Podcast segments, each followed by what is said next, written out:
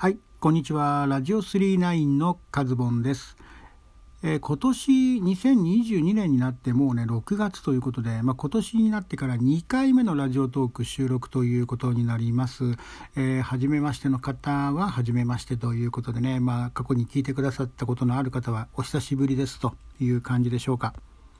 まあ、収録もね、えー、久々ということもありますし、そんなこういきなり12分も話すね、えー、話術とかトーク力もないので、まあ、今回はね、3分くらいにしたいなと。約3分で、えー、もうそこで終わっちゃったら、あの話がね、途中でも、もうそこで収録を終わらせると いう感じでね、やってみたいと思います。リハビリがてらね、えー、収録していきたいと思います。はい、もうあとね、2分ちょっとしかないので、はい、えー、今回はですね、えカメラのお話をしようかなと思います。はい、えなんかね、こう、今コロナもね、だいぶこう落ち着いてきた感じがありますよね。えそしてね、まあなんかこう、旅行とか、ね、今こうなんか都民割とかさ、まあ、あの各地方自治体にもよるんでしょうけれどもそういう旅行とかをね促進していこうというところがあって、まあ、以前ね、GoTo キャンペーンなんていうのがありましたけれども、まあ、なんかあの名称が良くないということで、いろいろこうね、その辺は違う名前でまたキャンペーンとか、こう割引をやっていくんでしょうけれども、まあ、そうなってくると、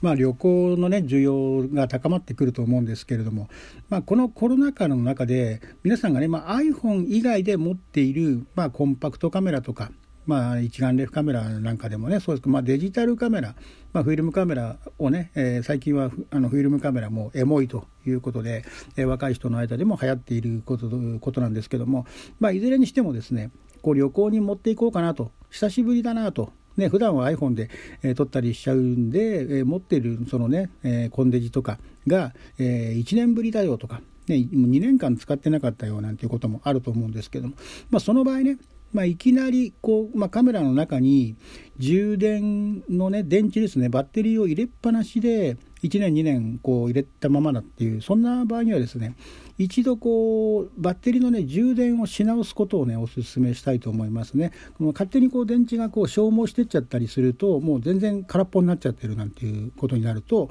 えー、これはねもうせっかく持ち出したのに